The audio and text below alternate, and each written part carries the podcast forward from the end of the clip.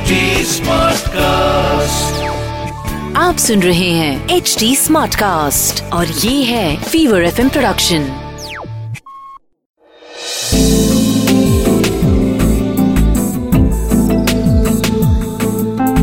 एक अधूरी कहानी।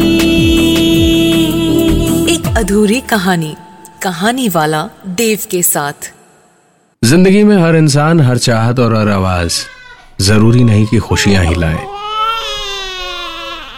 कभी कभार आवाज़ें, यादों और सपनों में आकर खौफ का वो मंजर दिखा जाती हैं, जिन्हें आप चाह कर भी कभी भूल नहीं पाते।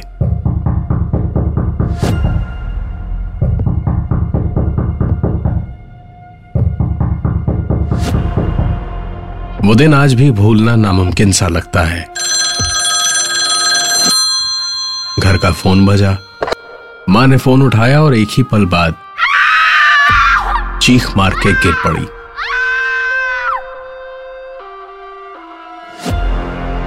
उन्हें दादी ने पानी के छींटे मार के जगाया तो रोते रोते उन्होंने बताया, डैड का एक्सीडेंट हो गया है और ऑन द स्पॉट ही उनकी मौत हो गई।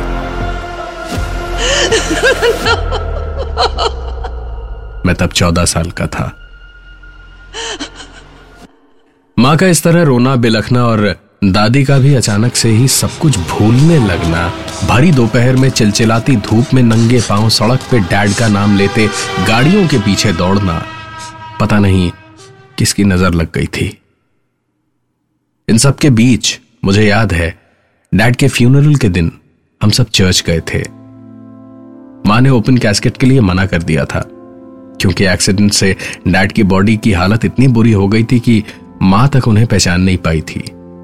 और दादी इसी उम्मीद में पागल हो गई थी कि उनका बेटा शायद ज़िंदा है। यह तो कोई और भी हो सकता है। हर कोई निढाल सा बैठा था उस दिन चर्च में। डैड की मौत के वक्त उनकी उम्र शायद 45 थी और बिल्कुल हट्टे कट्टे थे। माँ बस यही सोच सोच के परेशान थी कि अब ज़िंदगी कैसे कटेगी, मेरा क्या होगा, दादी की दवाइयाँ कहाँ से आएँगी? चर्च में माँ ने, डैड के दोस्तों ने अपनी अपनी दिल की बातें कही। सबने, डैड की सिर्फ़ तारीफ़ ही की। मैं थोड़ा ऑकवर्ड महसूस कर रहा था जब जॉन अंकल ने भी डैड की तारीफ़ ही की। क्योंकि उन्हें तो डैड से हमेशा लड़ते ही देखा था मैंने। और दादी भी माँ से रोते रोते यही कह रही थी शायद कि जॉन अंकल के ही किसी ट्रक से एक्सीडेंट हुआ था। बट, कोई कुछ बोला नहीं। मैं भी चुप ही रहा। फिर मुझे सबकी बातों के बीच एक आवाज़ सुनाई दी।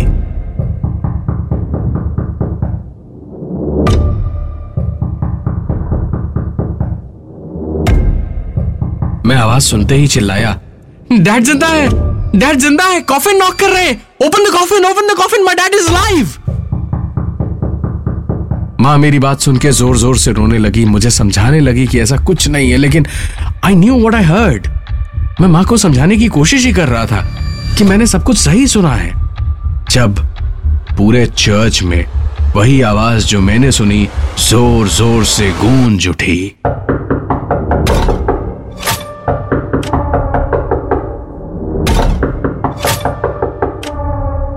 सब लोग पहले तो घबराए। कुछ आंटियाँ तो दहाड़े मार के बेहोश हो गई। लेकिन फादर रॉबिन ने पास जाके थोड़ा होली वाटर छिड़का और फिर कॉफिन का कवर हटाया तो मेरी माँ जो डैड की मौत से दुखी थी, वो डैड को देखकर ज़ोर से चीखी। इसलिए नहीं, क्योंकि बॉडी के सिर्फ़ टुकड़े बचे थे, बल्कि इसलिए क्योंकि बॉडी बिल्कुल ठीक थी। Dad was smiling as if उनको किसी ट्रक ने नहीं कुचला, बल्कि नॉर्मल किसी हार्ट प्रॉब्लम से मौत हुई थी उनकी। किसी को यकीन नहीं हो रहा था कि ऐसा कैसे हो सकता है। फ्यूनरल होम वाले फ्रांसिस अंकल की वाइफ पट्रिशा आंटी तो वहीं बेहोश हो गई। लेकिन मैं अकेला था, जिसको डर नहीं लग रहा था। Because I wanted to know what happen to my dad really kill him और was it really an accident सबके कदम पीछे हट रहे थे, लेकिन मेरे कदम डैड की ओर बढ़ रहे थे, खुशी से एक्साइटमेंट से, और बाकी सब भेड़ बकरियों की तरह डरते डरते पीछे एक कोने में इकट्ठे होते जा रहे थे भागने के लिए। कोई भागे, इससे पहले ही। चर्च का दरवाज़ा बंद हो गया। लोगों में भगदड़ मच गई, चीखने चिल्लाने लगे सबके सब, और मैं टैग के पास खड़ा था। मैंने अपना हाथ उनके सीने पे रखा सिर्फ़ ये देखने के लिए कि क्या मैं सही हूँ। क्या उनका दिल अब भी धड़क रहा है? इस तरह heart beat inside my dad लेकिन नहीं। मेरा दिल उनकी मौत की खबर से इतना नहीं टूटा था जितना अब हार्ट बीट ना पाकर टूटा था। लेकिन मुझे पता नहीं क्यों, अभी भी डर नहीं लग रहा था। मैं तो मुस्कुरा रहा था। डर सबसे ज़्यादा था जॉन अंकल के चेहरे पे और फादर के चेहरे पे। जॉन अंकल सबके सामने वहीं दरवाजे के पास से ही चिल्लाए मैथ्यू मैथ्यू मैंने कुछ नहीं किया मैथ्यू। फादर ने कहा था फादर ने ही ट्रक को तुम्हारी टैक्सी के पीछे छोड़ा था। सिर्फ़ तुम्हें डराना चाहते थे हम लोग Matthew. I strictly told my driver just to scare you, but Father Francis told him to kill you. Actually, he's not the priest. असली प्रीस्ट को तो इसी ने गायब किया है। इसको तो मैं तुम्हें सिर्फ़ डराने के लिए लाया था मैथ्यू ताकि तुम हमारे काम में टांग अड़ाना बंद कर दो यार। I am sorry Matt I am really really sorry I never wanted to kill you man you were really my best friend यार। Why would I want to kill you uncle John और dad बचपन से ही best friends थे।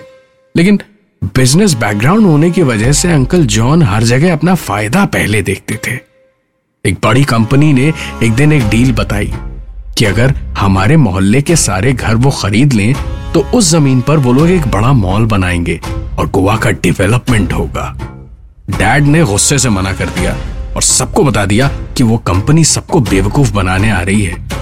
लेकिन uncle John का तो construction का ही business था।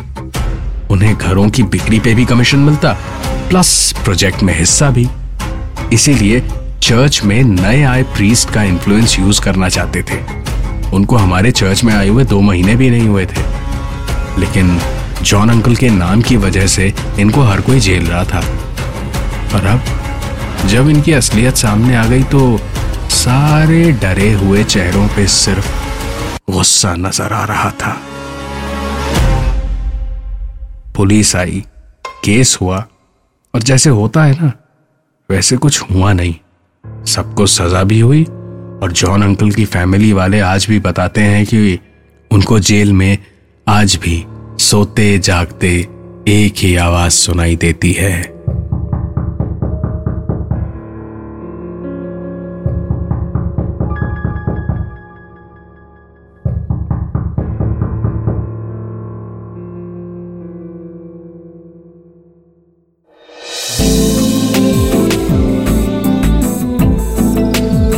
सुन रहे थे। एक अधूरी कहानी। कहानी वाला देव के साथ प्रेजेंटेड बाय फीवर नेटवर्क आप सुन रहे हैं एच डी स्मार्ट कास्ट और ये था fever F production H smart cast